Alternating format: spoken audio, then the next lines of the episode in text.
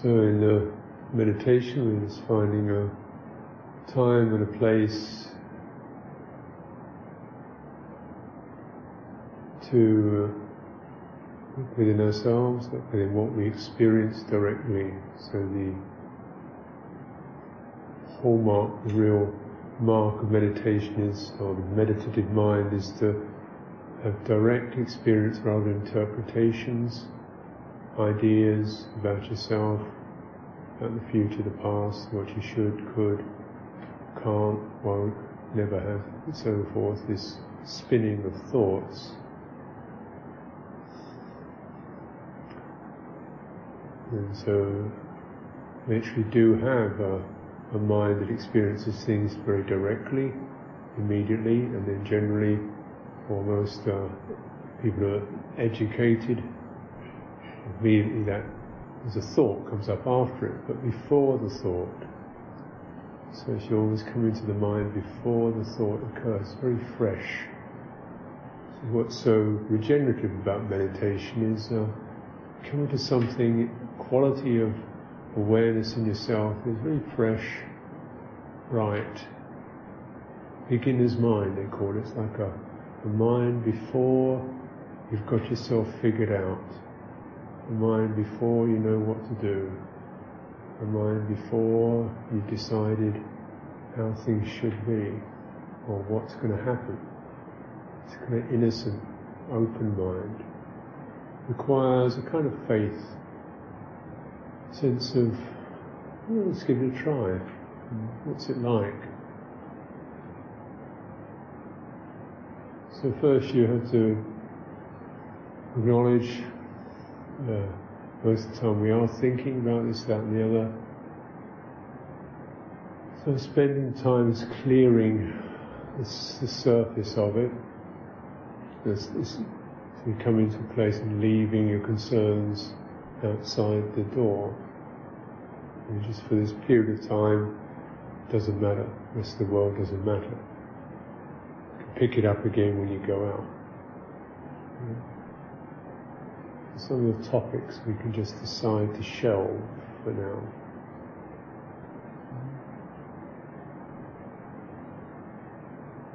Because, of course, uh, they tend to keep coming back because we live on those shelves most of the time. Direct yourself, your attention to something else. Direct your attention, for example, to the direct experience you're having of your body sitting here. Make it something that's very conscious. Make it something that's poised, back is straight, you're upright, you're really opening the body up, making it awake, available, opening the chest, relaxing the shoulders, drawing your body up from the waist as if you're it's almost as if you're hanging upside down.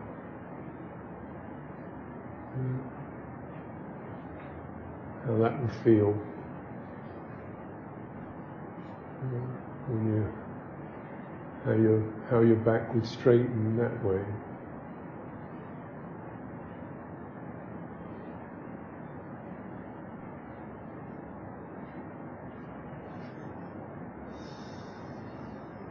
Feel the fullness of a breath, make your breathing something that has a completeness to it. It's a full breath, so you're breathing all the way out first of all.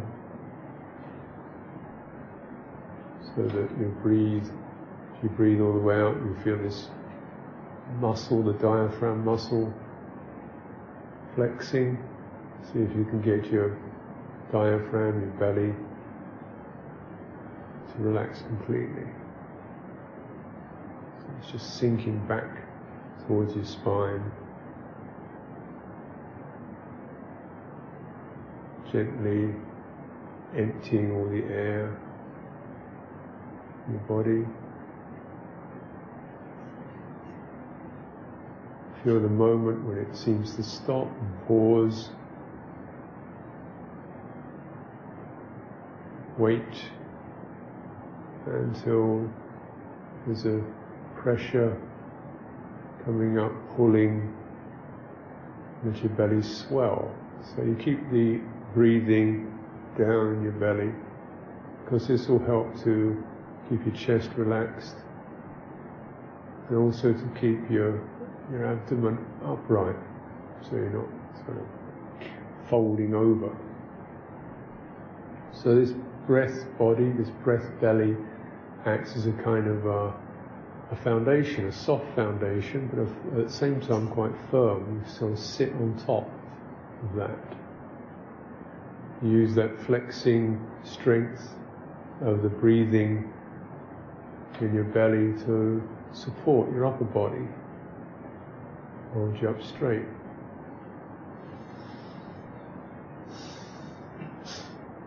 Keep your eyes open or have your eyes half open. So if you're feeling shifting energies, you feel a bit giddy or spaced out or whatever you your eyes half open or slightly open, but keeping the gaze relaxed as if you are looking at the horizon.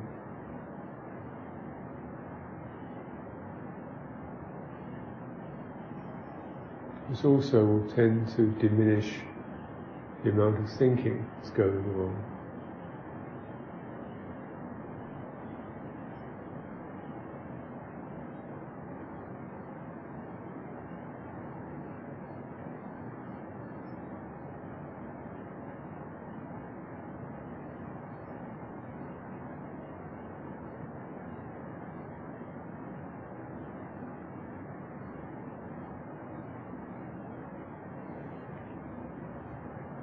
Let the body, the sensations of your body lead your mind rather than the other way around, so you're not trying to make it any particular way,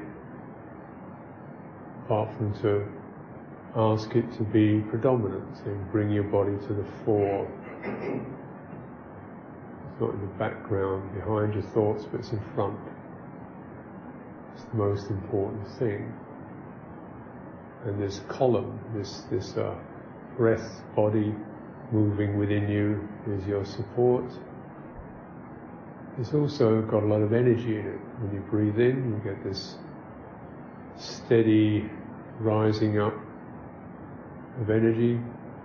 Feel it sometimes coming under your collarbones, up your neck, your face, as if it's, it's as if it's bathing your face from inside, let all your eyes, head, temples, mouth relax. Just let yourself be bathed, be filled by the breath.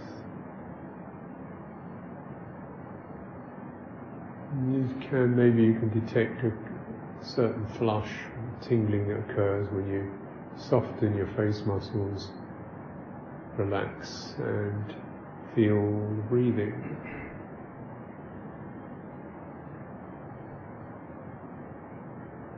When you breathe out, it's a very cooling, sort of softening quality.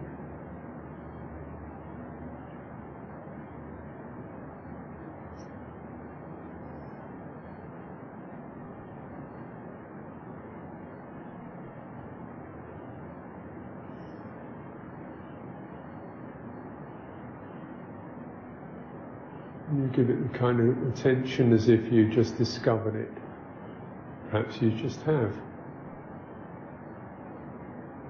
You want to know what it really is. It's really happening from moment to moment. It's a supple, moving, changing thing.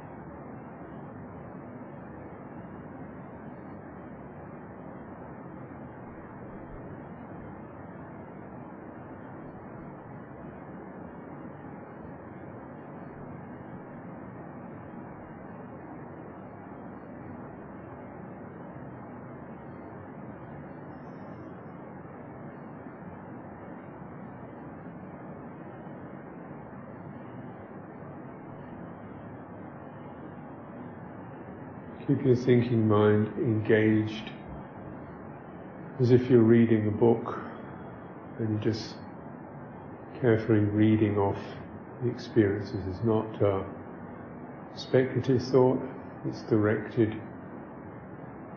Where's the breathing now? What's it feel like? Is it swelling, pushing, cool, warm, bright, falling? How's affecting your whole body? Keep that sense of gentle inquiry into something, into the direct experience of it. Whenever your mind, thinking mind, spins off, just ask question, where is the breathing now? How is it?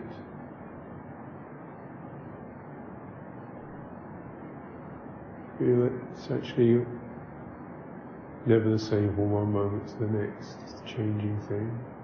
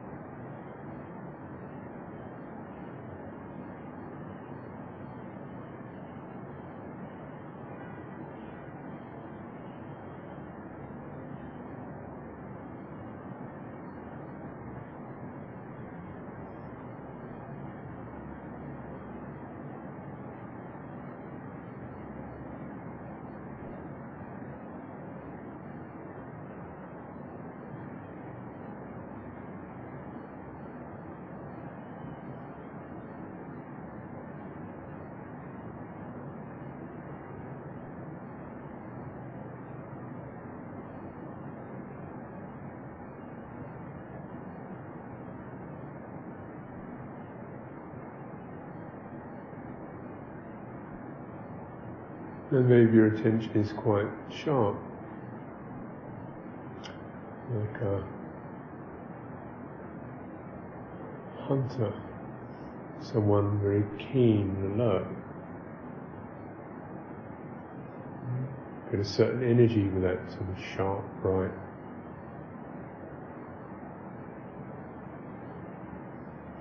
Maybe your attention is a little foggy, fuzzy. Uh, we have to work with it. It's a finite, it's a faculty that changes for us, depending on our energies, our moods, our, primarily our energies. You know. But just the quality of even just applying attention, however fuzzy or foggy it is, just the quality of applying it brings up the right kind of intention or attitude and you're aware, you're, you're fully conscious of what's going on, conscious of how you're feeling. It's a kind of revelation, you're not somewhere else, you're with that. Sometimes you feel bad, sometimes you feel good. But the quality of awareness allows these uh, feelings, energies, moods to just flow through and they start to settle. Yeah, don't, don't get caught in them. Just keep your intention and attention from getting caught. So notice the feeling, just the feeling, thoughts, the thoughts. Keep coming back to something you can directly feel, your breathing, your body, Notice that you can notice, you can be aware. Quality awareness is very much uh, supported by patience and by non-aversion, kindness,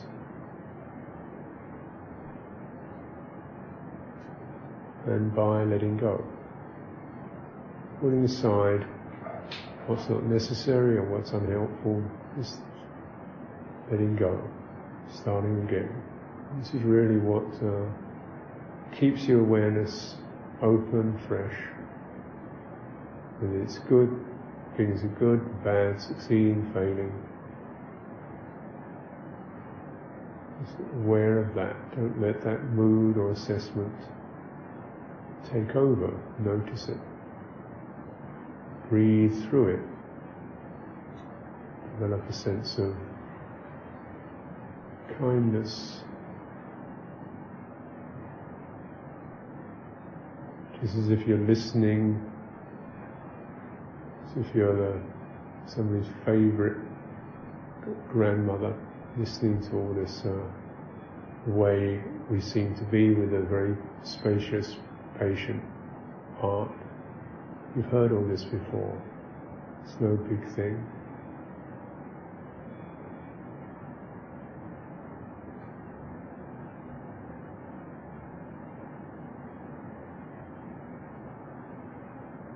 And this really is our best friend.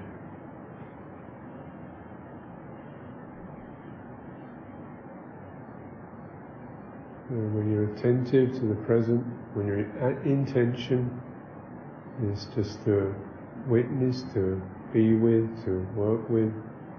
This quality of awareness becomes more apparent. It's our best friend. Quality of heart, quality of spaciousness.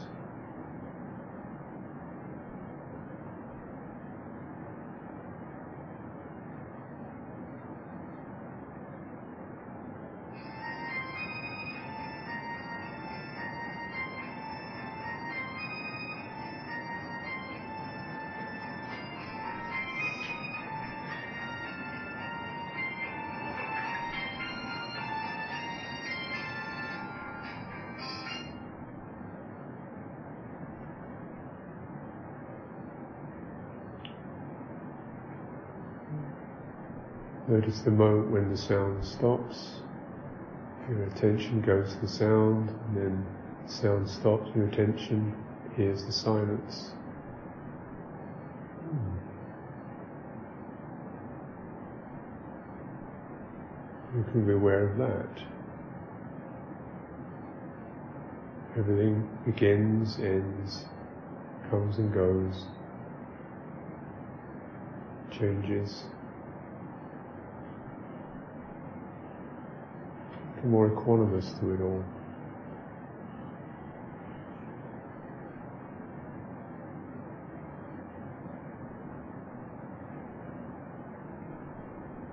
This quality of heart of equanimity, dispassion, spaciousness.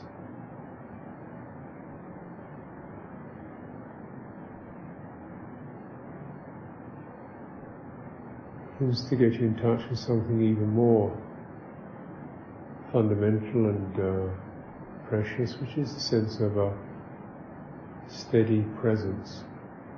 You know, wherever you are, here you are.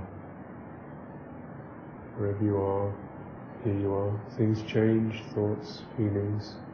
Wherever you are, here you are. Something kind of grounded, calm about that. Because you can't ever say what that is. Whatever you say comes and goes. Here you are. Behind it all. Present with it all.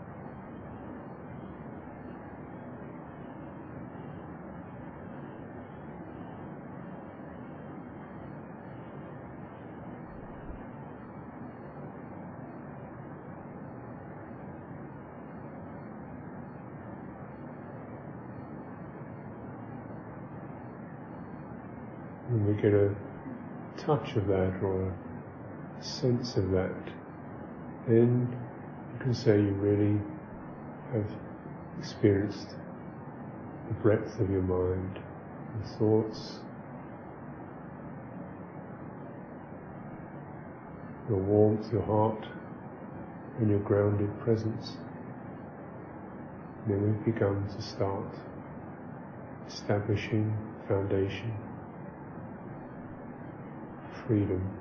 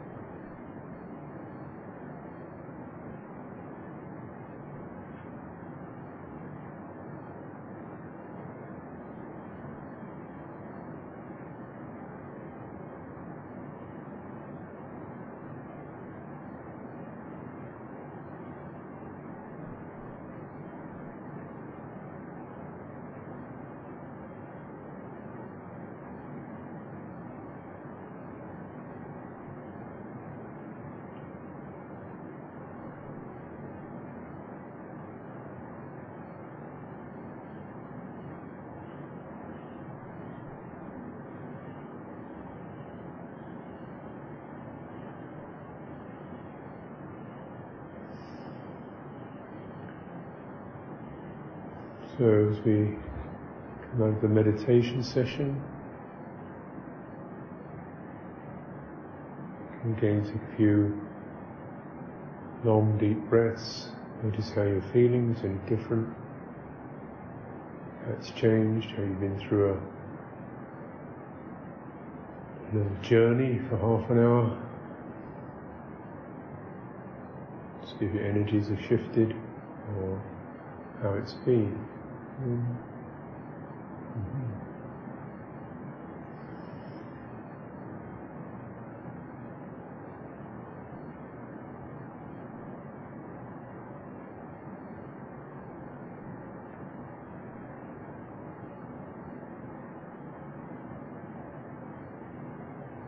how you sense yourself, the general impression of being here.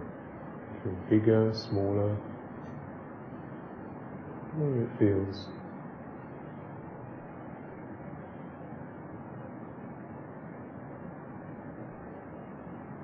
Fuller, emptier.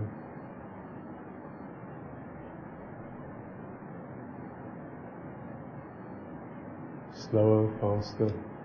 That's how it's how it is, how you get your initial experience being here.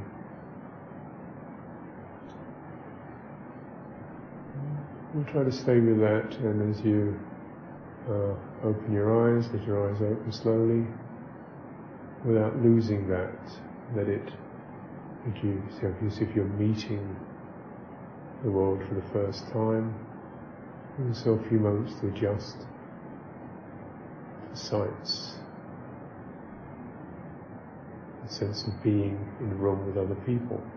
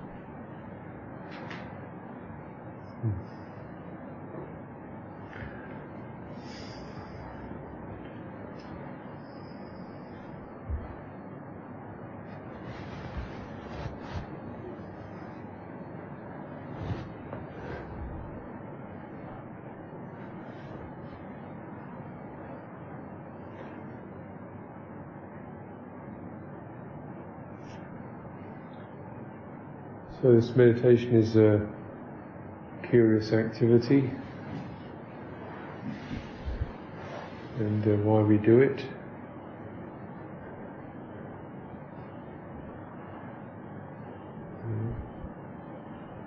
it's kind of to give some peace, sharpen our attention. We look for some kind of results from sitting here, breathing in, breathing out using the mind, bearing focus, bearing witness to what's going on. Mm-hmm. Like there's a what we call the rising of some kind of faith. And you say faith doesn't mean belief in or conviction in something, but a sense of we're looking for something meaningful in our lives, so that um, that's what we all want: something meaningful, something that's going to be useful for our welfare, that's the basic thing that keeps us going, isn't it? Whether we're working, learning, enjoying ourselves, being with other people, we want it to be something that's worthwhile, giving us, you know, either a good feeling in the short run or a good feeling in the long run. for our welfare and benefit. You know? And uh, when that, as that becomes more apparent, we think also that quality then starts to overflow into the benefit of others because uh, we begin to, it's very obvious that we don't exist in a vacuum. We always exist in relationship to other people. We are, by nature, we are beings who sense each other, who feel warm and affectionate towards each other, or feel frightened of each other, or feel concerned for each other. You know, so you don't have to do this, it happens naturally, it's the way we're built. We're wired up to relationships, to sensing other human beings. So, although meditation, in a way, seems to be doing things on your own, it's going into yourself, actually the results of it must always affect other people because it affects your mind and your awareness, then that is naturally going to affect the way you speak, act, sense, feel comfortable, feel kind, feel relaxed, feel at ease, or however with other people. You know, so it's natural because it naturally, just as our awareness overflows into contact with others, into concern and interest with others, so the results of meditation always will bring that, will cause that to occur. So it's uh, it's an interesting activity because actually what we're doing is we're servicing ourselves.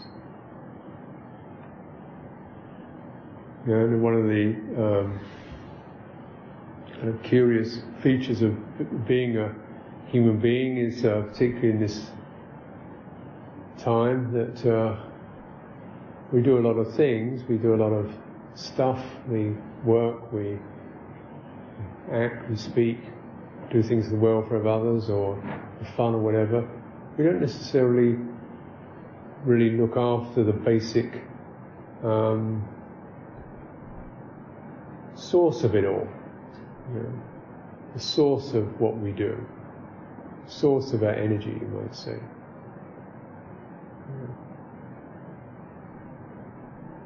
So we're thinking about things, where, where do thoughts come from? we don't necessarily look after or give attention to the source of the mind,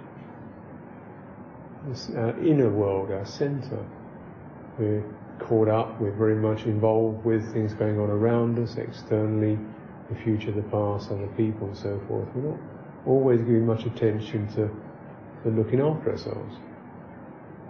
It's rather like if you have a car, and often people look after their cars better than they do themselves. So if you have a car, then you probably wash it now and then, clean it up, and you maybe take it to a garage, get the engine overhauled, take the wheels off, put some grease on the axle, you know, clean the clean the clean the carburetor, put new brake linings on it. At that time, the car we're not involved with the car's not involved with driving anywhere, carrying anyone going anywhere fast. You're just, just kind of servicing it. And uh, when you come down to yourself, do you ever take your wheels off? Are you always on the go?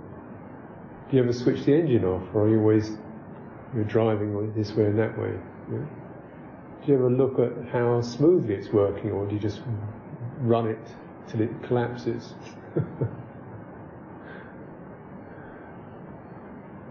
Meditation, one thing about meditation is a way of servicing, servicing our energies, so energy become more balanced and steady, servicing our cleaning out the residues of what we've been involved with.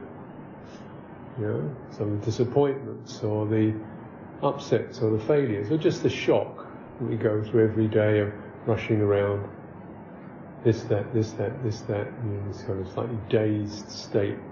Yeah. And uh, often we would come back from work, sit down, plonk yourself down and have something to eat, watch the television, you know, go out for a while and go to bed. You know, conk out. This isn't really servicing the, the inner core of it all. This is just like washing the car, maybe. But you actually getting into the engine and looking at whether it's running smoothly, not addressing the, the, the core, the center yourself. Meditation is very much about coming back to the center. Mm. And uh, sometimes you can't hardly find the center, it's so clogged up. Just feels like a mess of kind of confused thoughts and, uh, and dullness, restlessness, you know, worry, doubt, fancying, hankering after this, that, and the other, feeling a bit grumpy or upset. These are called the hindrances, so that you know, one of the fundamental things we do in meditation is acknowledge some of this clutter, you know, whatever the topics are that, that cause it to arise. You acknowledge this is causing me suffering and stress. This is uh, messing me up. This is not something uh, that's doing my life any good. Can I clear it? You have grudges or resentment about things other people have done. However justified those may be, you recognise you're holding on to those, it's not going to do you any good.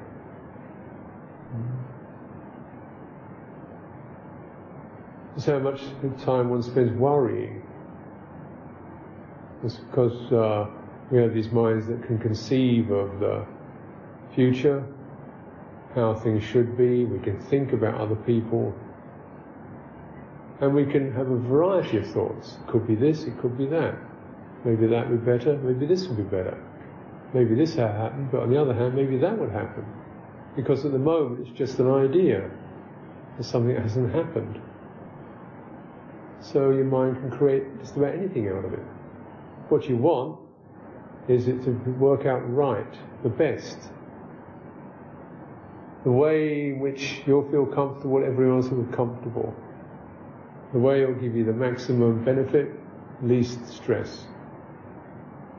So this or that, that could go wrong, this could go wrong. I'll do this and that. So you spend a lot of time worrying, doubting, you think, does this do you any good? How does it feel when you look at it directly? This is how we service. We start to look at how we're directly experiencing what's really happening in the present moment. And I've certainly found in my, my own life that uh, worrying is about something that hasn't happened. So you can prepare yourself for something that hasn't happened, and then it doesn't happen. what was all that about?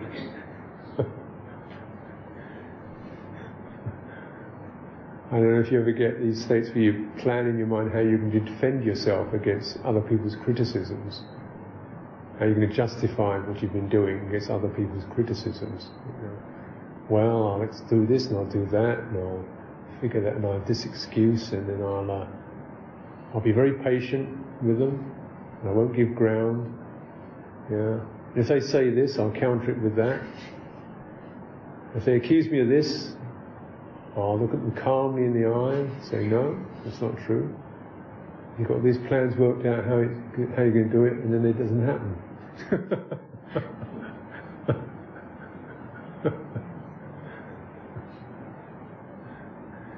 yeah. So worry, anxiety, know. maybe you're going to meet someone who's very important, big man. Know the teacher, the boss, the big guy, and make sure he's going to get it right with him or her. And sure you're on top form with him or her. So his plans, you get quite nervous and intimidated and agitated to make sure you're getting it right. And then you finally you make the meeting with the big, the big person, the big man, the top woman, or whatever it is and say, how you doing? Fine. Okay, yeah, well, see you later.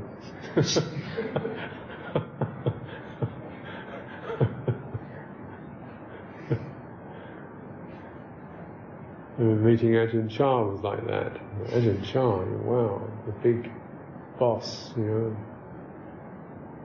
great authority, the supreme teacher, someone you've got to kind of defer to. very high, attained, he look at me and realise what a useless bag of rubbish I am. I can't meditate. I'm not very pure. When you look at me, and you'll know that. that I can't meditate. I'm not very pure. Oh goodness, what can I do? You know, to hide all my impurities. So I got to meet Ajahn Chah, and they just, he was very kind. You know, gave me an hour or so of his time, just playful and kind and warm-hearted. All this kind of fear and intimidation, fear of being wrong, fear of being impure, fear of not being very good, just suddenly dissolved because, uh, you know, just what my mind can make up. Anxiety, worry. Generally, when I meditate, particularly when I do meditation retreats in the early days, I start to get plans of all the things I was going to do after the meditation session was over. You know, I could, I could, maybe I'd look around the meditation or I think, you know, there's another window in there. Uh, window in there, and then you could rearrange, eventually you could rebuild. Well, if you extend it, extend it another three meters with more room. Because I don't like the shape of this room, it's kind of wider and longer, that would be better. It's plans, you know, higher ceilings, skylights, the lights coming through, plans and these ideas. You know, so I could spend most of the meditation planning this, this thing that was never going to happen. Because the mind needed something to play with.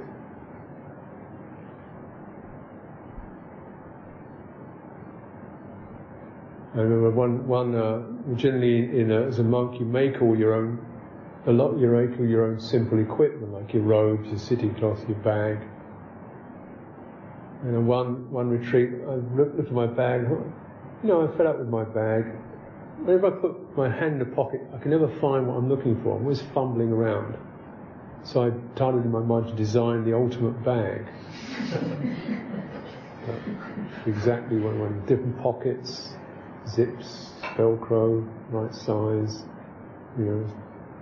Spent out, you know, several days and sit and every time I sit and meditate I'd come back to this bag would come into my mind. I got it all figured out and I was going to get the cloth and make it up. Perfect bag. Got to the end of the retreat, right, now I can do that thing, make that bag. Uh, I need a new bag. So I said to the other monks, I want some cloth, I need a new bag. And they said, you need a bag? Here's a new bag, have this one.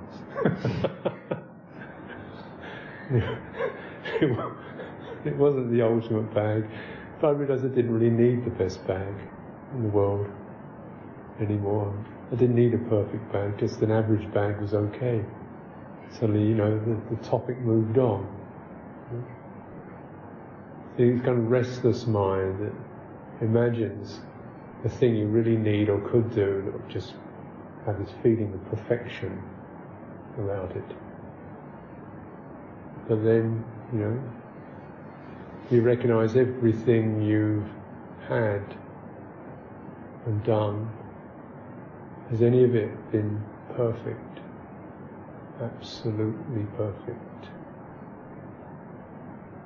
If it hasn't, then what are the chances that the next thing you do or have will be absolutely perfect?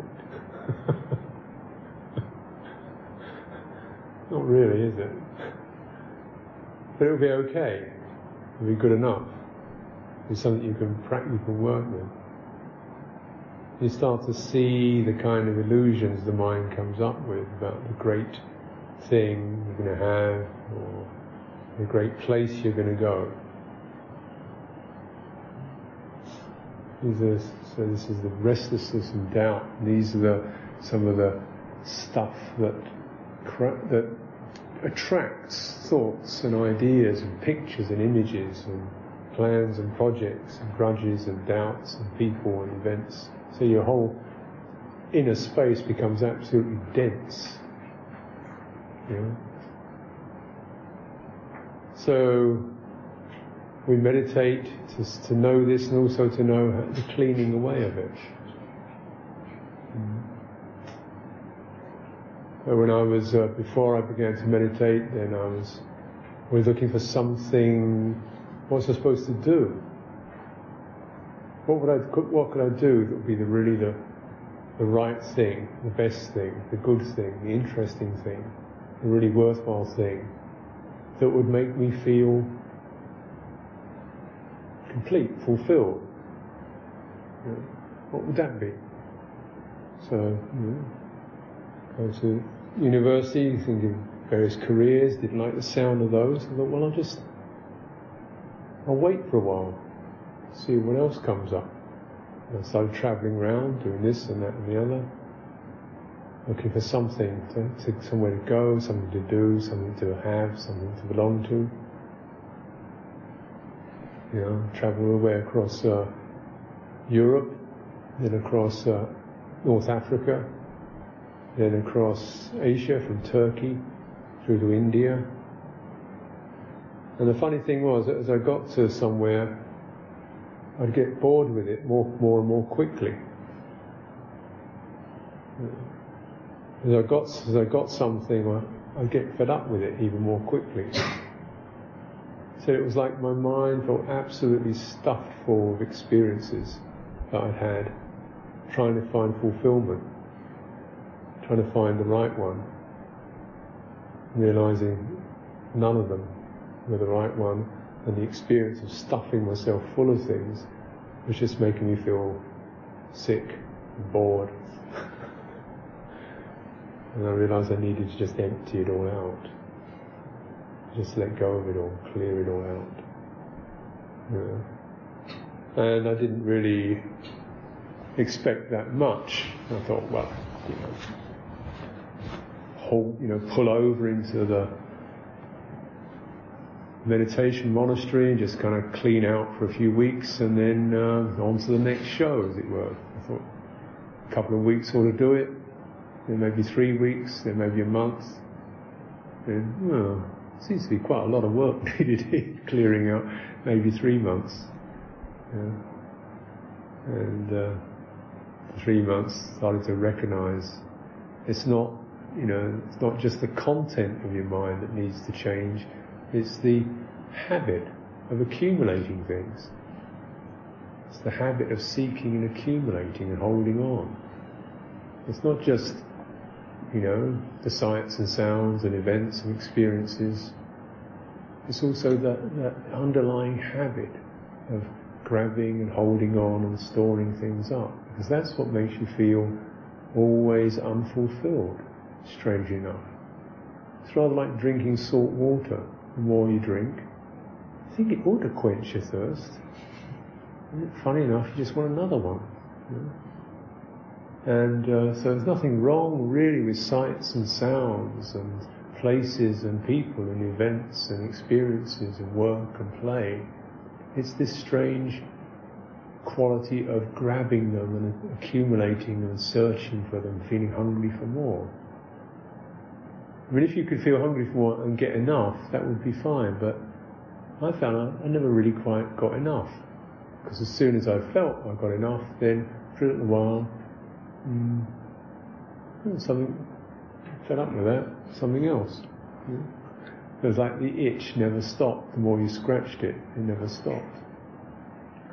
But it's a very compulsive itch.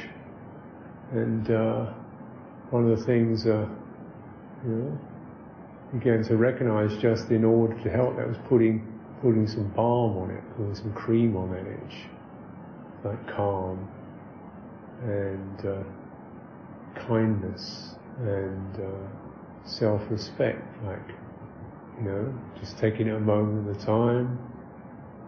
Don't get caught up with success and failure. Just recognize at least you're trying to do the right thing. You're trying to clear things. You're trying to not trying to accumulate, you're not trying to feel bad, you're trying to do so just rest in that, the sense of integrity in what you're doing. And I was very fortunate, very lucky in many ways, because uh, in a, in the monastery where I stayed, the sense of integrity was very clear. It, it was very clear and simple. You know? It was just about keeping a few precepts that weren't that difficult, not killing, not stealing, lying, you know, refraining from sexual activity. You know, that was a little bit difficult. But, you know, for a while, okay. Not eating in the evening, that was a bit difficult, but after a while, yeah, okay. It wasn't going to kill me. I could always recognise that, you know. Because I've been eating in the evening for years and I haven't felt blissed out by it, so what the hell, give it up. You know? So, you know, just keeping the, getting the sense of, then your sense of, the sense of responsibility and integrity to just keep that. And the rest of it you could kind of relax. Didn't really matter. The rest of it. You, know, you didn't have to perform, create anything, build anything, make anything. Just, just keep those precepts. Keep the precepts and be present. It's incredibly um, generous offer that this monastery made. Just, that's all that's required, just do that. Um, you know, but it was very much in line with the, the Dhamma, the Buddha's teaching of Dhamma, which is actually a very generous thing. It's very generous, but also, the generosity of it, the openness of it, makes it clear that now it's really your responsibility. Now it's your responsibility to really know yourself. That's all you're being asked to do really, is just to really know yourself clearly, know clearly without worry, speculation, doubt, know clearly when there's a skillful thought arises, why it's good.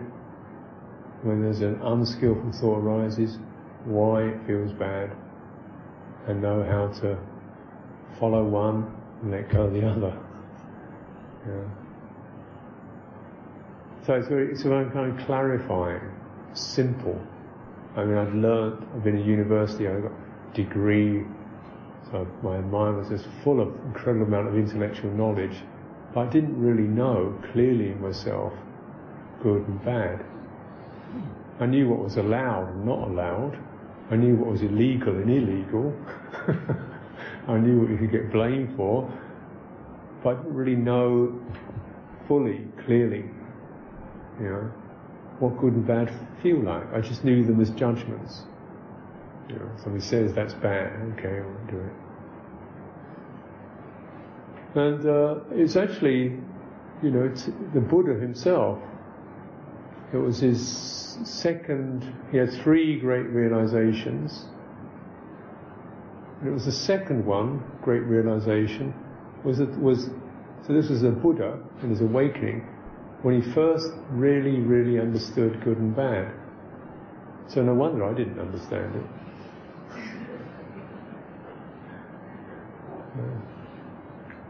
It's in his moment of, uh, of enlightenment, he really understood what good and bad were.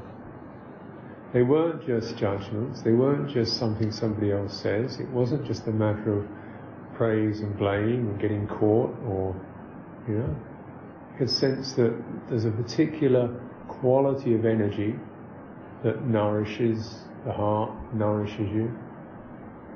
It doesn't deprive anything from anyone else. It's not like I'm getting mine, this is good for me, but sorry, leaving you out of it. it's holistic. You know, what's good when there's good in myself, it's it's it's for your welfare too. You could notice this particular energy. He said, you know, that dependent on that, people develop towards what's happy, bright, heavenly, sweet, serene. You know? So this leads to what we call a heaven realm, whether you believe in heaven or angels or whatever you believe in, but something of that nature becomes, the more you develop the good, there's a, there's a sense in which your energy becomes less, uh, uh, becomes more bright, becomes lighter, your mind becomes clearer, You feel a continual sense of happiness. Happiness that's not bound up with sights and sounds and tastes and touches. An innate inner happiness. And So therefore, because it makes you feel good, and it will continue to make you feel good, and it will lead to your welfare, I tell you, do the good. I wouldn't tell you do good if it didn't do you good, and if I didn't know that. And said, you look at the bad, whether you get, whether it's the uh, lazy or you know, jealous, you know, selfish, you know, irresponsible, reckless, intoxicating ourselves, abusing our bodies, abusing other people, gossiping, slandering, accusing, you know, however justified it may seem at the time. So if you do that, what does it do to you? know, what the results? And it's why a Buddha really knows that is because they've actually come through all that cloud of hindrances, that cloud, that kind of mess that covers the mind to, to know the innate quality of mind. They know it really at its source. It's like when you've cleared all the surface mud and leaves and algae from the pond, you've just got the clear water, you see very easily what, uh, what contaminates it and what, what makes it bright. Sometimes, sometimes people don't see this. Yeah? So we do unskillful things without even really knowing it. You know, you kind of criticize, you know, blame someone, you know, ridicule somebody, or kill a fly, or whatever. It doesn't really matter. You sort of don't. You try and fiddle your taxes, or nah, everybody does that. You know. have a drink now and then. Well, it doesn't really matter. Everybody does that. It's okay. It's a big deal. It's a problem. And yet, uh, what good does it do?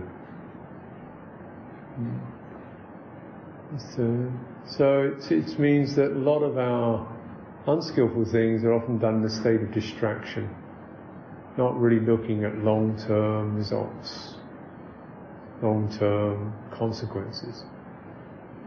So one of the things that you becomes becomes more evident as you meditate, as you get clearer, is that your sense of wisdom is not a matter of intellectual knowledge and learning, it's a matter of clear discernment about what's for your long-term benefit and what's just a short-term boost.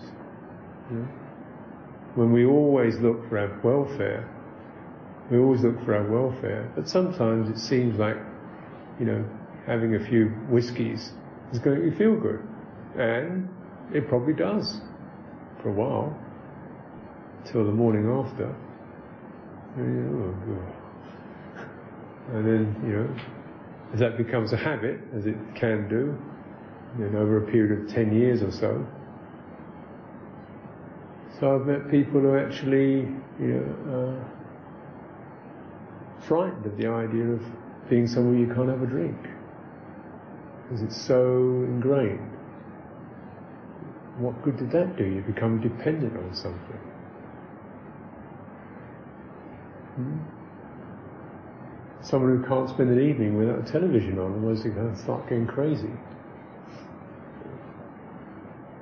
It's not that this is bad, but just noticing the consequences of not servicing yourself, not looking, not really, not really strengthening yourself. A lot of what um, we find as harmless pastimes and entertainments are relatively harmless, except what they do is they make mind lazy. You know, you sit back and of, there's some movie going, you sit there. You, don't take responsibility for anything. Sit there, kind of mouth drops open. You know, somebody's doing things on the screen. It goes on for about three hours or so. Television adverts coming, you sit there. You know, it's kind of like a, they call it a couch potato. Because you sit there like a potato on a couch, brainless. Because that's the way we kind of try to get away from our incessant thinking minds, just the kind of call it vegging, becoming a vegetable veg out, they say in going to veg out, to become a vegetable. So I don't have to be my incessant thinking, crazy mind, so I switch to television on or oh, watch a movie. But what it does, it makes the mind kind of passive, because for those two or three hours you just sit there and you're completely passive. Mind doesn't, eh, so it weakens, generally weakens the mind, because at that time you don't have to take responsibility. You don't have to really be involved with what's going on. You can just kind of go slightly gaga, you know, witness it. Because it's no, there's no response, no response. You know, if somebody on the, the television is getting killed, you can't get, get up and defend them. so you, you know, so your mind loses the sense of alertness and responsiveness. Hey, watch out, be careful. You know? When I was a little boy, you know, and I went, I didn't really, my mind hadn't got that lazy. I was still, my mind was quite alert. So my, they take me to a cinema and I see these, uh, cinema, these films of uh, cowboys and the Indians, you know, and you see some cowboy and you see an Indian waiting for him, and I'd be saying, "Watch out! Watch out! be careful!" You know, the cowboy on the screen. You know? So I was concerned for his welfare. You know? And then somebody got hit and I started crying. My mother didn't want to take me to the cinema anymore because I get too upset by it. It's only a film. It wasn't a film to me, it was real people, you know. I saw this poor person getting killed on the screen. I feel terrible. I said, no, he's not really dead, he's just an actor. Didn't look like it to me. He got shot, he's lying down in a pool of blood. I couldn't stand it. It took me a few years to get that lazy and irresponsible. After a while, I could manage it. People getting shot to pieces, just so, so what? then you get the funny thing when you watch the news, because you're still watching the screen, and it's now they say this is this is real things, you know, like people in Haiti, and tsunamis and hurricanes, and you go, oh yeah, right. Well, what's on the other channel?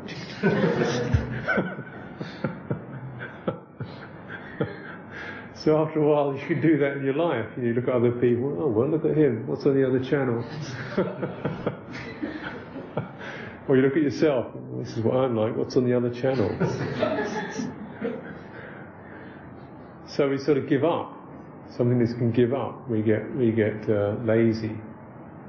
We don't realise that we can actually directly affect ourselves in a, in a, in a helpful way.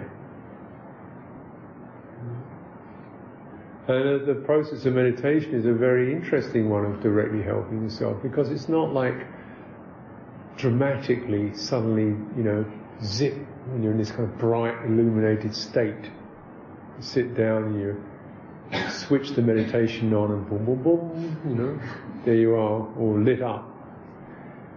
No, it's a much more slow process because it's not coming from the idea of fixing, it's coming from the idea of, first of all, recognizing the fullness of your mind.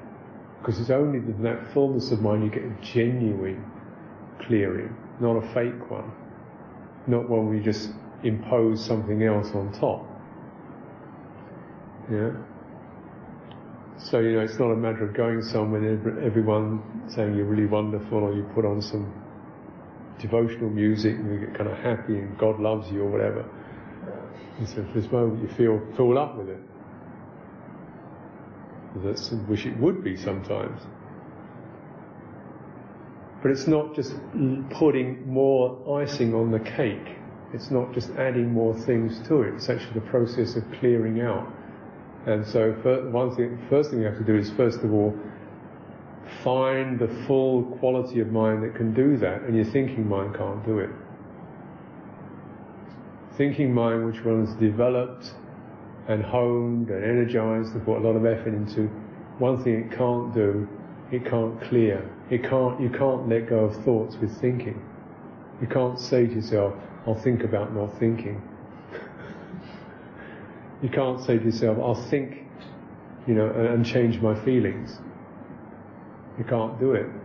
So this brilliant thinking mind which can write documents and uh, construct things and plan the future and describe life on Mars. Brilliant thing, we can't do much for ourselves with it. Except maybe just take, get to ask a few questions. Like, how are you feeling? What's going on? Is it really that bad? Everyone feels like just little reminders just to keep you there. And basically, it's not uh, the intellectual quality of the thought, it's the emotional quality of the thought that counts. Is it calm? Is it friendly? Do you give yourself a kind thought to the point at which it, finally it's not brilliant thoughts, it's just very simple kind thoughts because it's actually it's not the thought, it's the emotion that counts. And you need perhaps you need a thought to direct the emotion to say, You're okay now. Just another minute, you'll be okay. And just using the thoughts to direct the emotion so the heart opens up. You get a sense of of warmth, of uh, kindness towards what you're feeling. This is very unusual because normally we like our dogs, we like our friends, we feel warm towards people who are nice towards us. And you, you come down to trying to feel warm about yourself. I don't know how it is for you, but you sit and think, oh, yeah, yeah, I'm okay, I guess. So what? Doesn't seem to work. It takes quite a bit of uh, practice to do that. Because you, you know, it's kind towards yourself. think, well, what self? Where, where am I? Where is she? Where am I? Where is he? Is it, you know, you go inside, there isn't any self there. There isn't somebody to be kind to. It's just the kind of confusing range of feelings and thoughts coming and going and moving all the time. And they're probably not particularly inspiring. They're not the kind of thoughts you feel happy and encouraged by. They're some sort of dithering thoughts, wandering thoughts, strange feelings, funny emotions. Nothing you really feel attracted to. But it's much, it's a different kind of love and warmth. It's the warmth rather like a, like a grandmother towards a infant. You know, it's kind of dribbling and falling over. But you have compassion for it. Because you recognize in that there's a sense of frustration, need, uncertainty, confusion.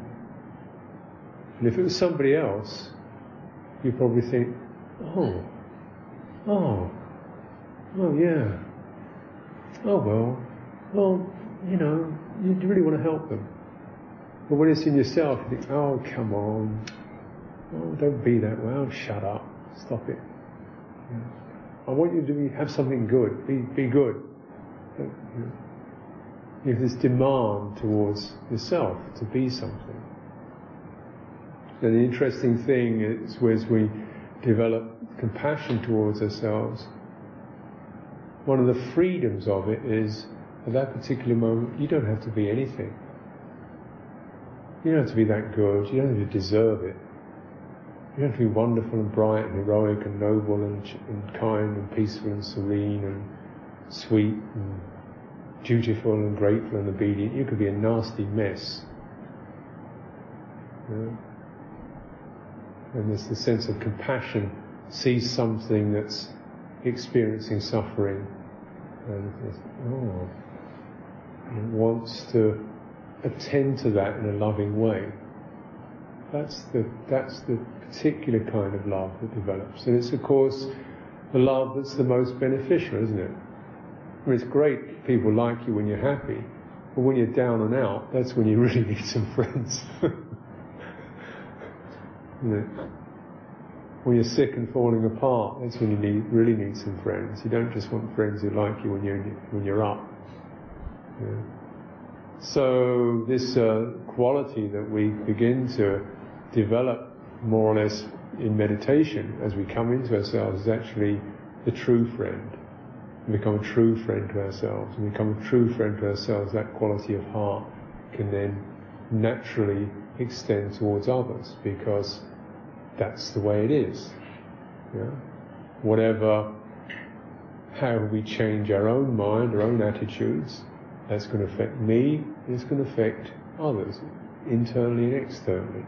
You can't do it different ways, you know, it's the way the heart operates.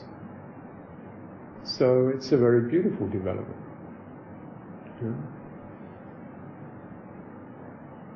This is one of the senses we get. I was quite surprised actually, because I imagine when I started meditating I'd get some enlightenment experience. Enlightenment experience would be mystical, would be otherworldly, would be kind of some amazing space, some cosmic sense of cosmic consciousness would open up. I see immense beauty in a flower. Yeah. I'd know the origins of the universe. I'd be one with God or the divine or the sublime. Instead of which I'm sitting in this hut in Thailand, sweating, hot, feeling irritable, fed up, not feeling cosmic or sublime or at one or knowing God. All I'm just knowing I want, I want to get out of here. and then something eventually coming in, going into my mind, going, oh, well, that's okay. Just yeah, and a sense of compassion arising, yeah.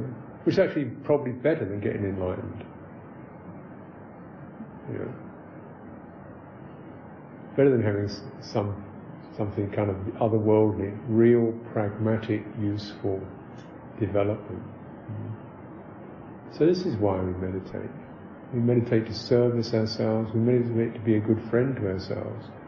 we service ourselves and a good friend to ourselves. We know the need we all have yeah, to receive compassion, kindness, mm, to not put stress upon each other, to live with respect.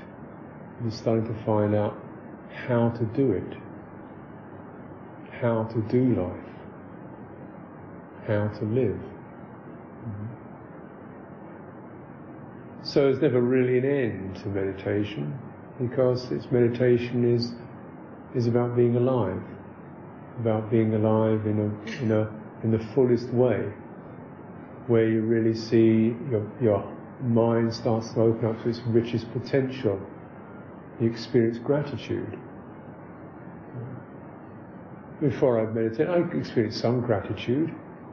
You know, Christmas times, give me some presents. I'm experiencing gratitude for 10 minutes, 15 maybe, and then so what's the next thing? But then actually through meditation just recognizing, you know, the sense of just being able to be a human being. Feel grateful for that, that I'm not a dog or a pig. Or you look at the way the insects just get devoured and killed by the rain. You know, thank goodness I'm a human being. You know, feel grateful for that. Feel grateful for the sort of having a reasonable body, you know, and uh, being alive, being able just grateful, being able to have eyesight, and you know, be able to operate. So then you start to feel grateful for the, the gifts that have been given. You know, the support, the house, the, the food, the family, the upbringing that's been given. And after a long while, you start to feel grateful even for the difficulties because they made you stronger. They made you grow. They made you work things out. They made you, you know, bring up your strength. Yeah, it's this, this is, so you start to feel grateful for life. Grateful and compassionate, kind. And then this is a fulfillment, isn't it? because we can feel a sense of being filled with the, the blessings of being alive. We also have that wish to share that, to, to, to, to use this life for our own welfare and for that of others. Hmm? And actually, when we start to investigate, as I did after a little while, the Buddha's teaching, you can recognize actually this is what he meant by enlightenment. It wasn't some, you know, something that's very practical. He said, I teach you what generates suffering, and I teach you what gives the end, rise, give, uh, brings it to an end. And it's just this noble path, right view, knowing cause and effect, knowing what's good and what's bad, and following it. Right intention, really following that up.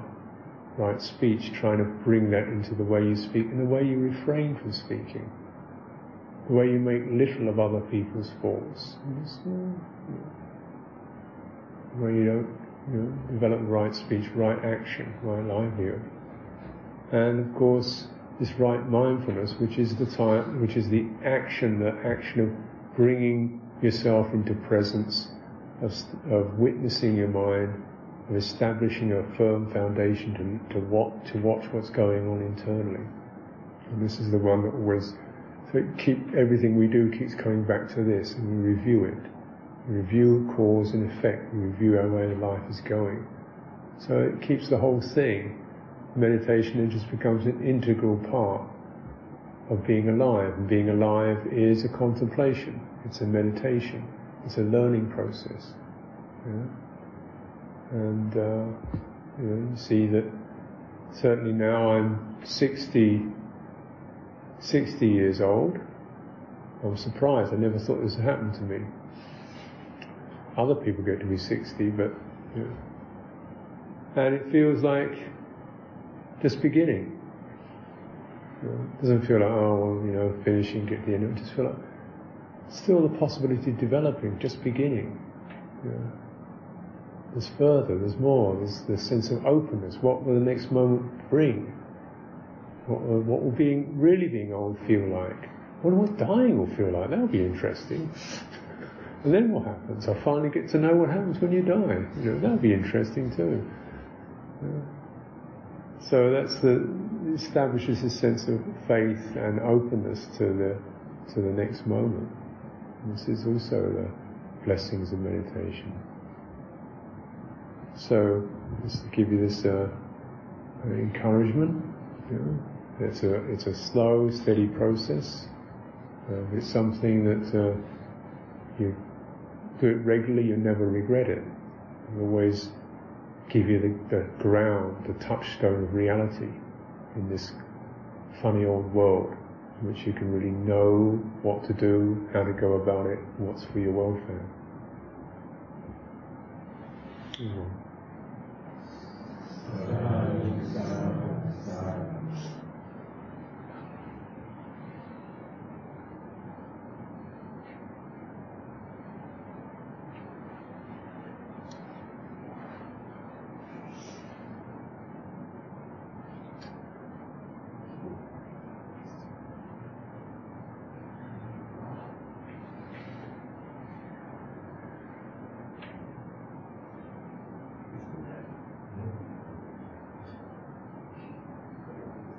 So does anyone have any, any questions or things they'd like to ask or comments? How was your meditation? Cosmic? Fantastic? Blissful?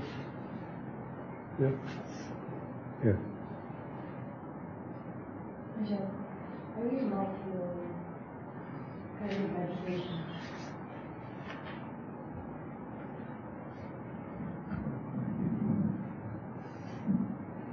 Ajahn, I really like your guided meditation, especially the way you introduce how the breath bathes the whole body.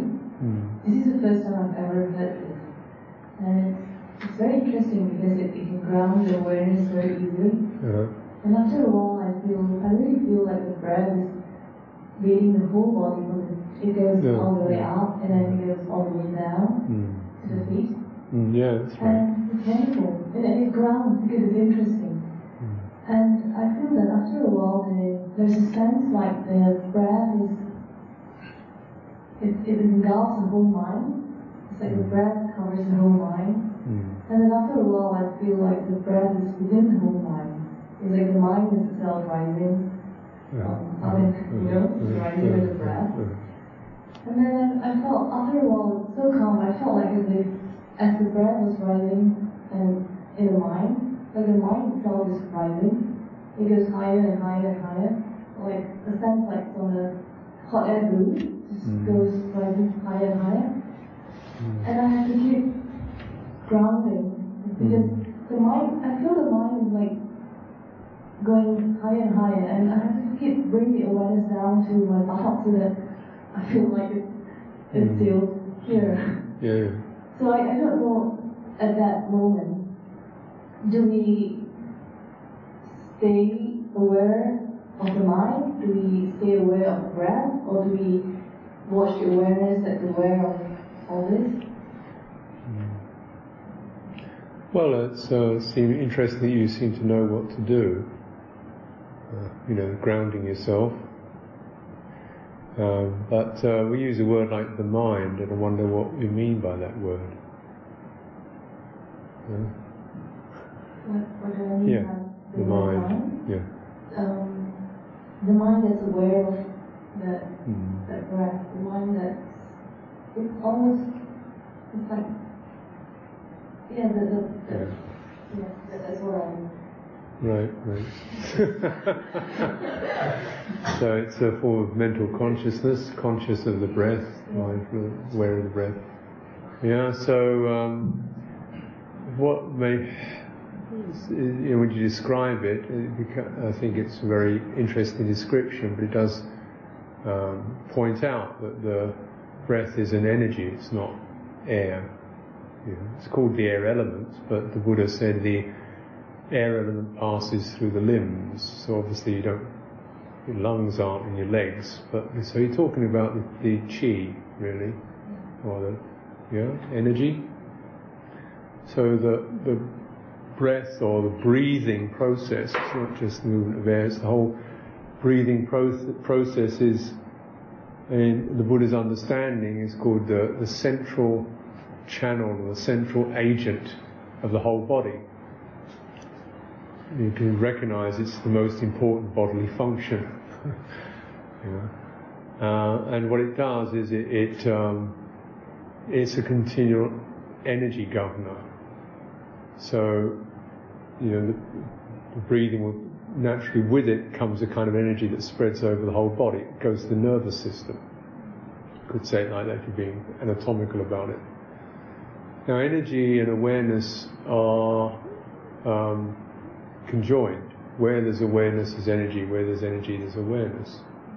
So notice if you give your attention to something, the, the energy of that will build up. So, for example, if you give your attention to a particular thought or topic of concern, that becomes very big.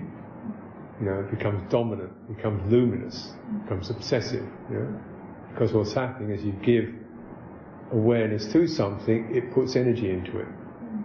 So, you know, this is why we have to be very careful what we put energy into, and also how we put energy in. If we get excited, that's a big push, kick, throwing energy in. If we've got neg- negativity, there's a sourness to the energy that goes in. If you look at something with a hostile mind, you put negative energy into it. If you look at something with a critical mind, you put negative energy into it. Yeah? Now, you know, if these things are just purely outside you, the effect may be minimal, but when it's in your own nervous system, the effects are very immediate and very strong. You know, so you have a negative attitude towards yourself, that actually poisons, you know, it's toxic. Because it, the, neg- the neg- negative energy has that effect. Yeah? So you regard yourself with a critical mind, then you, you, you will feel a negative result of that. Um, now, some forms of awareness and energy are much more less obvious than that. Um, we can feel slightly excited, you know, so you get a sense of really, you know, going up, up, up, up, up. So, and that can be uh, a certain emotional quality, means we, we lose groundedness. So it's got to be something that's just much more you quiet, steady, take it easy, moment at a time. Yeah.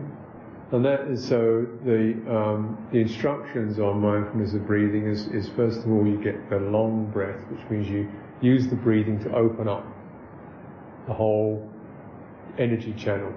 So you breathe from the base of your body and let it flow up all the way. Sometimes you can even feel it in your eyes or your head, you know, ting, and then then you, so then it becomes what the short breath, which is when the, the breathing quietens, so it becomes less pronounced. It becomes shorter, finer, subtler.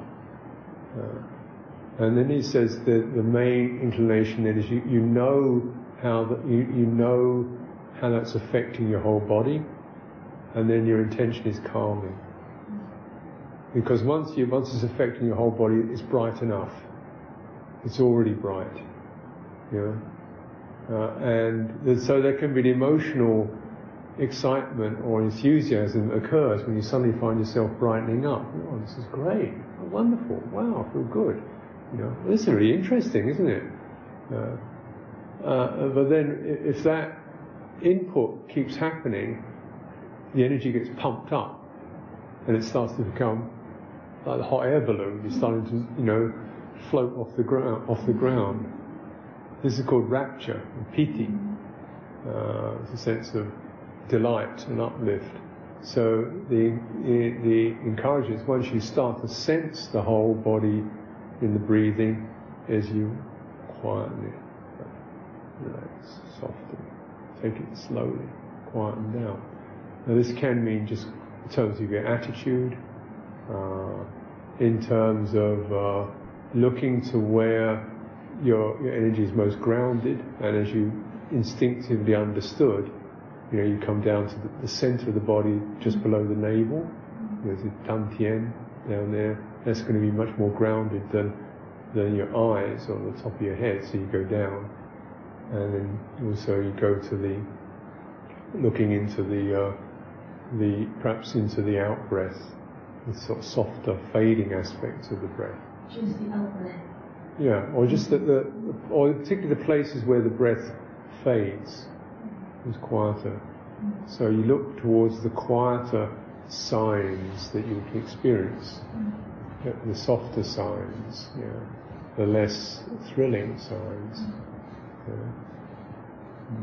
So then the mind, the whole process, see, is, is where the mind and the body begin to unite. The body, when we talk about the body, we mean this nervous energy body, not, not the physical form, but the inner channels of energy that, that we feel, our felt body. As you said, you know, sometimes it seems your breath is inside your mind, then maybe your mind is inside your breath, mm. and then you, which is which. It's, what happens, they start to merge. Mm. You have something that's not exactly a body, not exactly a mind. It's just mm. like a, an energy that has an emotional effect. It has a, a, a somatic effect. It means you feel kind of very much in your body, but it's not the same body. It's something like a could feel it like light, or it can feel like a sphere. It doesn't feel like this thing you can see with your eyes. So then, so then the two begin to merge, and there's an overall feeling. What will help the merging is a greater degree of ease or calm, just being contented, not putting too much energy into it, so much resting back a bit. And so they begin to merge into something called, uh, uh, called what's what one phrase, one pointedness. It means everything has come together. And this is uh, what we mean by samadhi or concentration. It's not an act of concentrating the mind through your head, you know, like you concentrate on a puzzle. It's a state of unification of body and mind where you feel really steady and uh, you feel kind of complete. So, but then that particular, you know, piece, you know, it's often is this a wavering because, you know, sometimes you're trying to figure it out, or is it this, or is it that, or should I do this, or is it more of that, or am I aware of it, or is it aware of me, or you know, which is which? So you just got to drop the, the terms and the ideas and just just go to the go to the good feeling. You know, so you focus, you let yourself go into the, the good feeling, which is quiet and contented and easeful, and then as you go into that feeling, you can just kind of sense, because in that's that's that that particular experience, then you have experiences that are really mental, but they may have um, sensory quality to them. Sometimes it seems like light, though it's not in your eyes. Sometimes it seems like warmth, but it's not physical. Sometimes it seems like space. You know, whatever it seems like, you just, you know, it's, it's just, it's just a sign. You just kind of let yourself rest in that. Mm.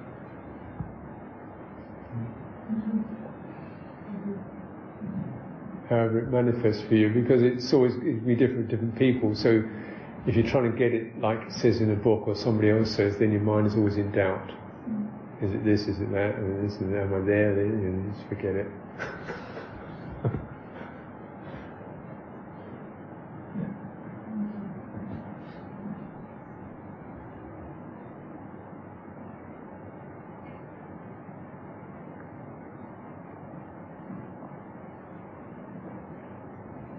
Um, Tan Ajahn, um, talking about, um, um, you said at one point about feeling about how it's like a good friend. Um, I had experience before where it was the breath is like very separate from the body, and that was precisely how I felt. That oh, it's really like a good friend. This is I, I just felt that Mm. being a good friend. Mm. But what do I, when you say to rest, what do you mean by resting if that was a feeling that I got?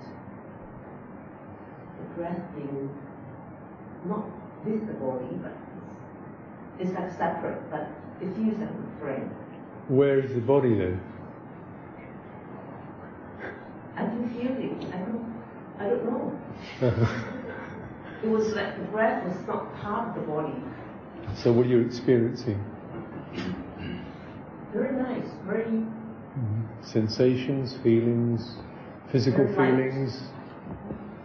Uh-huh, uh-huh. I could feel the body, but the breath was just like not Mm. with it, but feels good.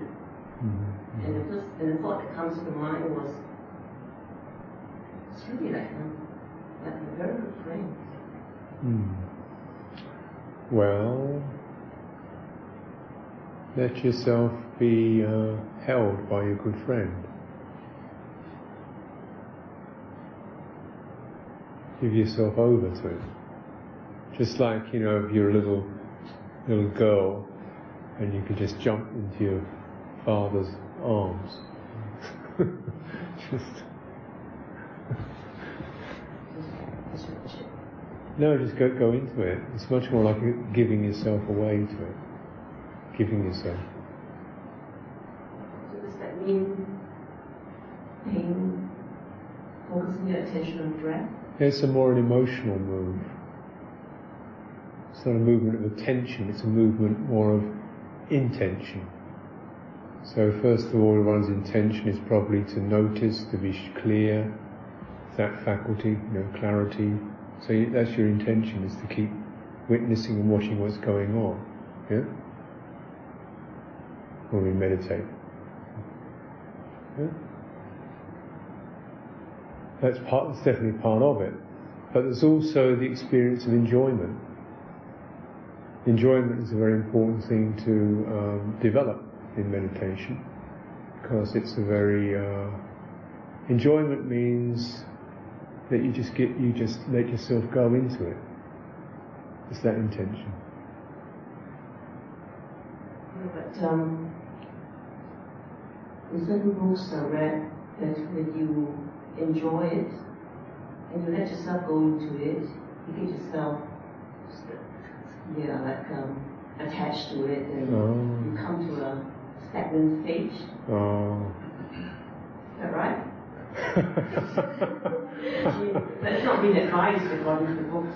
Oh yeah, well those books. well, what do you know, you know? yeah, you don't want to get attached to being happy, do you?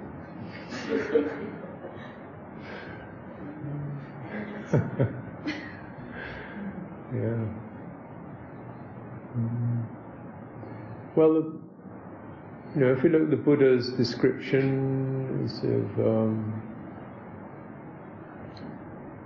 you know, someone who just um, finds every part of their body is is suffused and drenched with the happiness born of non-attachment.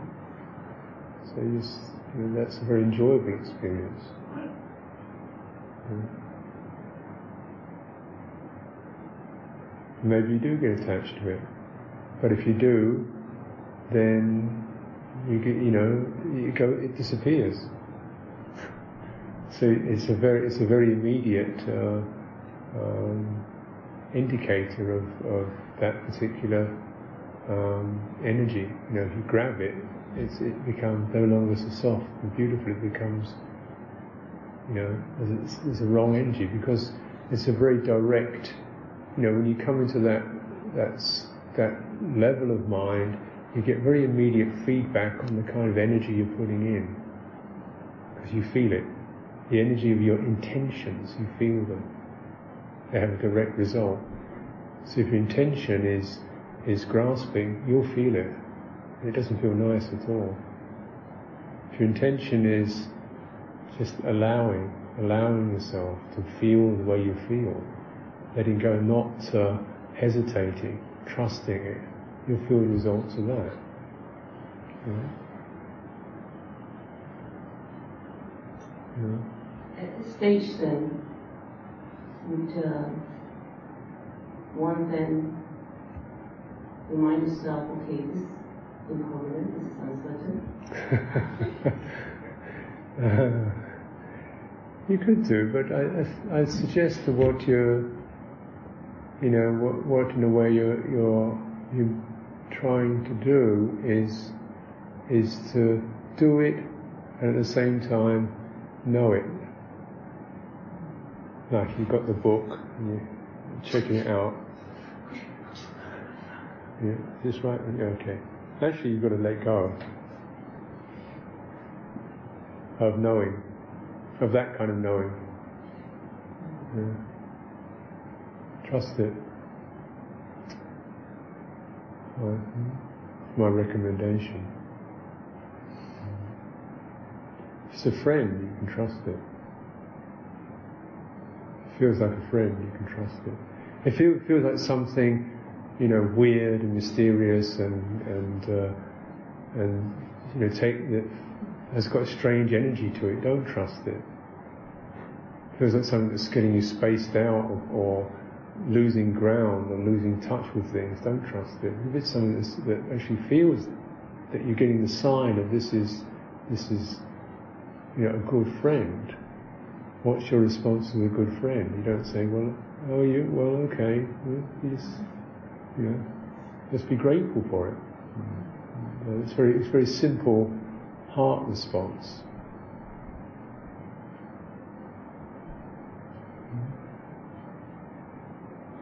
How, how can one then, um, using this experience from the meditations, apply in the daily life, like um, when everything just goes so smoothly in your life, and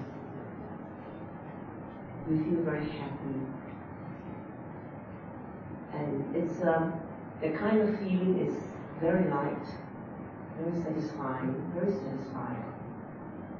But at the back of your mind, you know, okay, it won't last, but you just feel happy. Uh-huh. uh-huh. I mean, like because Mm. like like us as parents, when things go on well, you know, because the most important thing in our life is also, I mean, one of the most important things is our children, the way our children grow up. And very often when I look back, I say, yeah, you know, my kids are gone, I mean, they've grown up very well, I'm very blessed, and it's a very nice kind of feeling within. It's that kind of feeling is, it's almost like, you know, a momentary feeling of how it was like at the calm stage of the meditation. Mhm. So, kind of advise uh, to apply this in our daily life. Well, you see, the experience of impermanence is not, it will come to an end one day, but that right now it's already impermanent, because right now it's continually shifting. Uh, it's like, experience is waves, subtle waves. That's what we're experiencing. We experience happiness, it's ripples, it's waves. It's flows, it's flushes, it's warmth, it's got a certain you know, flooding, flowing quality to it. So that, that's uh, the experience of impermanence in, in, you know, in meditation. So you know, when you do are feeling happy, it doesn't mean you're feeling happy, don't hang on to it because one day it'll end. It means when you're feeling happy, you can feel also the impermanence of that. And that's what makes it so beautiful, because it's like there's a poignant quality this. This is just a moment at a time, fresh, bright, changing, playing, just like shining water, with ripples on water. It's the impermanence of it that actually makes it. There's a certain kind of fresh happiness, not a sticky happiness. It's called the happiness of non-attachment. So when you see impermanence in the happiness, it doesn't mean a sense of, uh, well, it means this is just for the moment. Be with this because it's all changing right now. But it, the, the happiness is then purified of the stickiness of hanging on. You know?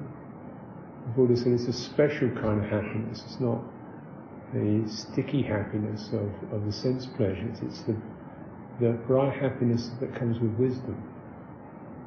And he said, you can trust this happiness. And he recommended his monks, he said, don't be frightened of this happiness, because they were all kind of like, you know, pleasure, happiness, we don't want any of that stuff, we're serious. And he said, no, I recommend this, I encourage this, you should go into this. Uh, because it is not a happiness that is subject to contamination. It's a happiness that is a sign of your own potential, your own you know, freedom. Being free is happy. You supposed to feel you feel happy. but the same when it's impermanent, it means it's just like the rippling of the wind, you know, the breeze or the movement of splashing water or the flickering. It's like that. So in a way, you know, what will happen is if if you go into it, that as you, as you, you know, in time, takes time, something is okay, it's. And you, something in you actually, your energy starts to settle to even deeper level. Thinking, this is kind of happy, but actually, this is even nicer. you know, this is really nice, it's soft, it's steady. But even then, as you as you settle into that, you know, you notice that even that is slightly shifting, slightly moving. Doesn't mean it's bad, doesn't mean get rid of it, it just means that's the way it is. And it's through that process you have to you learn through direct experience rather than from the carrying with you an idea of impermanence, which is as an idea it's an indirect experience, as a concept. You learn the direct experience. There's nothing to be frightened of in that, nothing to feel you're making a mistake. You have something has to learn through through this process. As a sense of maturing that occurs. It's rather like the learning of meditation is more like a maturing rather than the learning. Something where you just seasons and you, you grow beyond the, you know, you gradually go deeper and wider and deeper and wider until these things no longer, your mind doesn't stick there. So that's that sense of dispassion, you know, which sounds a pretty cold word, but dispassion is actually a very beautiful uh, openness, you know, not being flustered by anything. And with that, then of course you can, dispassion means you can be with the unpleasant as well as the pleasant. Okay. Your mind isn't holding things, so it doesn't get the same hit when pain touches you or displeasure touches you. It's just, it's got that ability of space that allows it to just pass through. Then pain is rather like a knife cutting a cloud. It's just, it doesn't stick in your bones, you know, it doesn't stay in your heart and probe there. Just you feel it, but it's gone. It's the heart has matured to this open um, spaciousness. Just, there's no substance there for it to be hit anymore.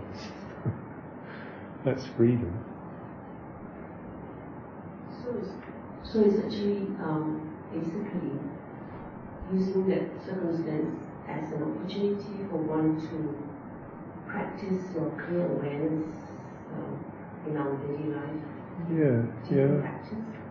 There's no, I mean, in a way, the process will occur by itself. There's not a lot you have to do, but just drink it in. Rest in it, drink it in, and it actually it works on you. it works on you. And it make, I think it makes you more um, fresh, open, bright, less cautious but not reckless, um, less ideas, less plans, less.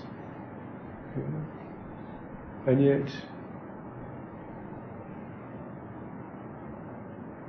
the joyfulness it, you know, strange joyfulness it. Just one more question. Yes.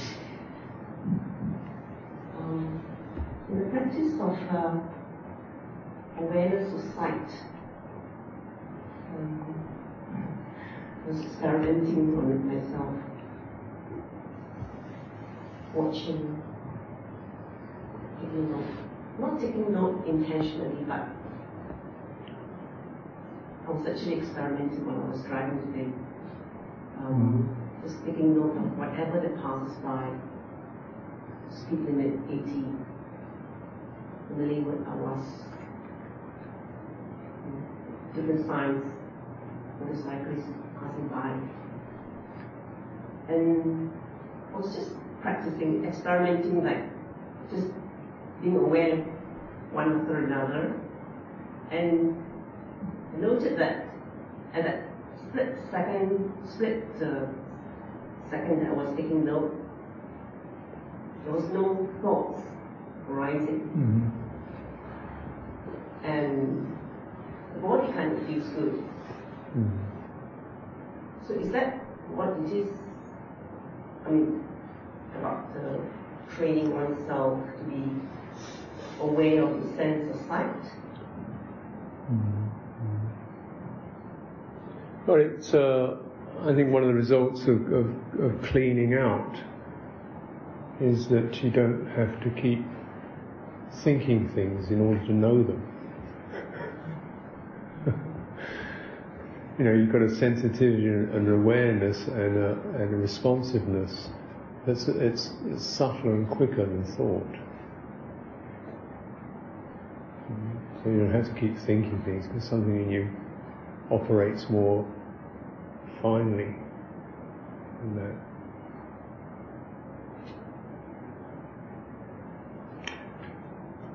You know, if you imagine uh, uh, someone walking a tightrope, I bet they don't think about doing it and how they're going to do it. It's much too clumsy. You just got to be on the ball, and then some your whole body knows what it's doing. Your eyes know, and your body knows. The whole sense, or every nerve ending knows how it operates. You look at how a, monkey moves through the trees. I mean, it doesn't figure it out.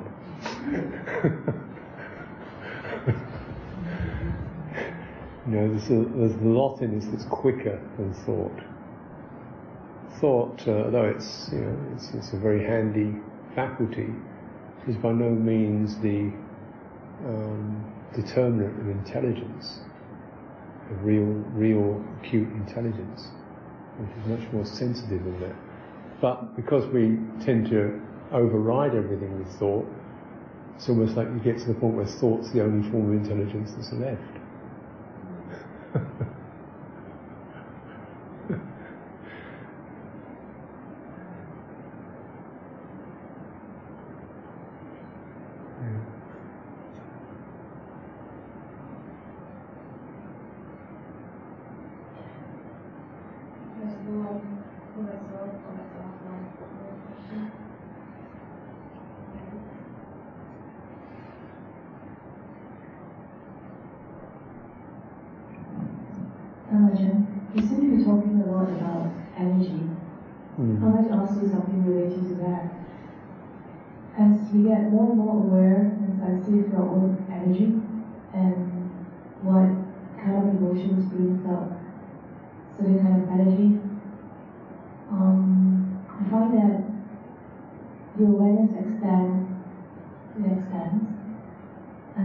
become very sensitive also to external energies, especially when we go to like crowded places. Sometimes it can be challenging because um, we feel sickness and aches and pains and all kinds of energies from surrounding. So I wonder how Ajahn handles this. Mm. How do you handle the bombardment of energy that you are aware of that comes not only from within, but Mm. also from the surrounding, especially in a small enclosed place. Well, you learn how to um, seal it off. You learn how to close. Please tell me how you do that. uh, well, I guess one thing is first of all you you you find your center. I think one of the as you contemplate as you develop the, one of the things you've got to comp, be aware of when when there's energy and, and uh, it's a suffusive quality. It tends to suffuse and spread. So you have to practice in your meditation that sense of suffusion and also the sense of the center. Going back to the center, you know, so particularly breathing, you know, breathing out, breathing in, trying to not lose contact with your center. And this seems to be um, a particular piece that you might need to work on if you find yourself going right up and right out. You know, is to remain in the center. The center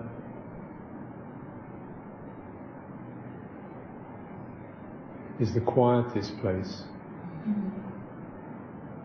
It's the steadiest place. Everything else there's to flow out, flow in from it. So somewhere in there, there's a quieter, steadier place. Yeah. And it may not immediately attract our attention because we, our attention may be more attracted to the more, you know, spacious, lively stuff. It, this, is the, this is the problem with piti or rapture. It tends to get a little bit fizzy, and you can go out. you come back to the center. The center is the quietest place. Uh, also, what the, the, usefulness of really um, bonding that um, breath energy into the into the body is you're almost putting it right back into the meat and bones.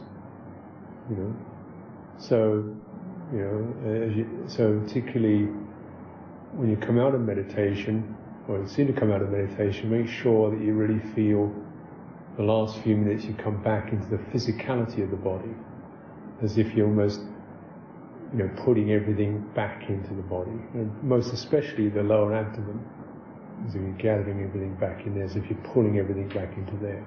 Pulling is too strong a word, but gently drawing everything back and feel out the physical, the skeleton, the structure of the body, and the skin. So you have the center and the skin.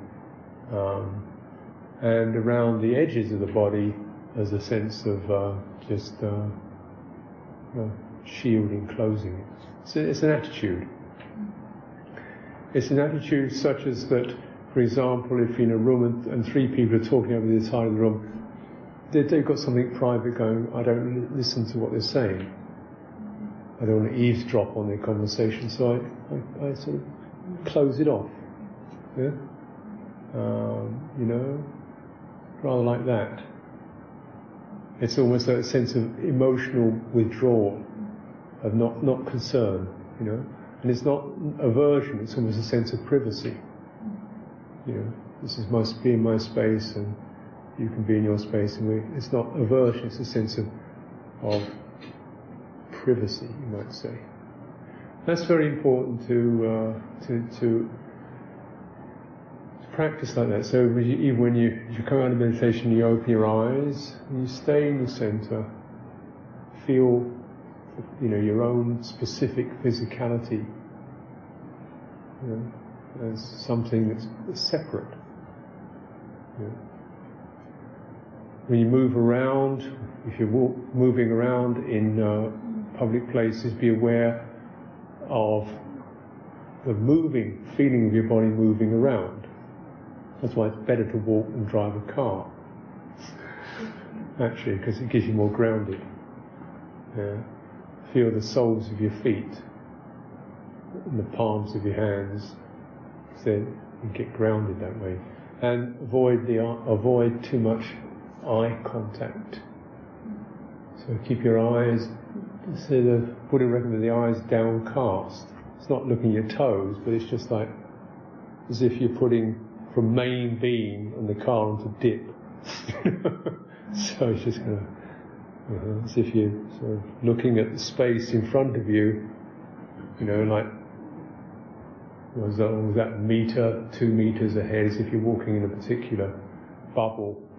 This is your immediate concern because this is what you're going to be affected by, and you get peripheral concerns, but you most, you know, you keep that sense of a bubble around you. You're within that space. So eye visual restraint is very important, and uh, uh, trying to feel feel your, the movements of your body as you walk around, and also a sense of of emotional withdrawal, not interested, just in here. And all that will help to seal seal your energy in.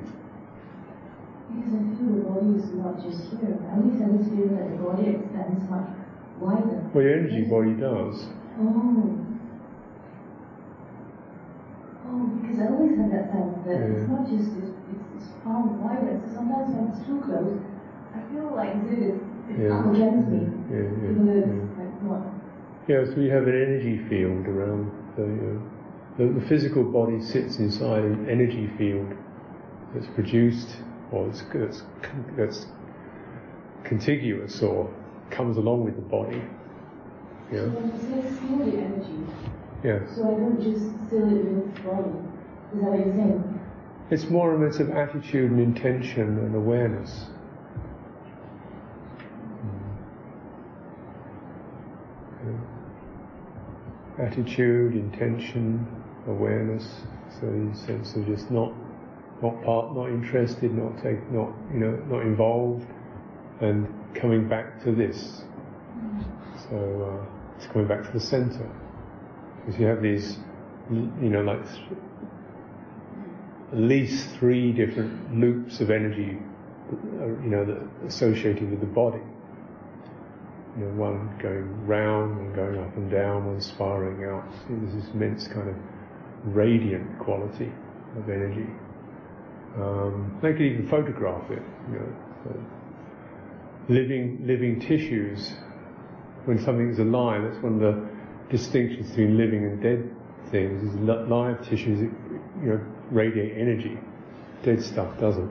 It goes flat. So, and of course, for different people can have enormous energy fields or fairly reduced energy fields. This is why, you know, when you see Buddhas, they have this aura, that's their energy, energy field. Um, so, you know, sometimes for people it is, you know, extended or bright, or a meditation will tend to brighten it up. Mm. But you have to learn how to handle it because, uh, um, you know, it's sensitive. Yeah. Mm. It's more painful than the physical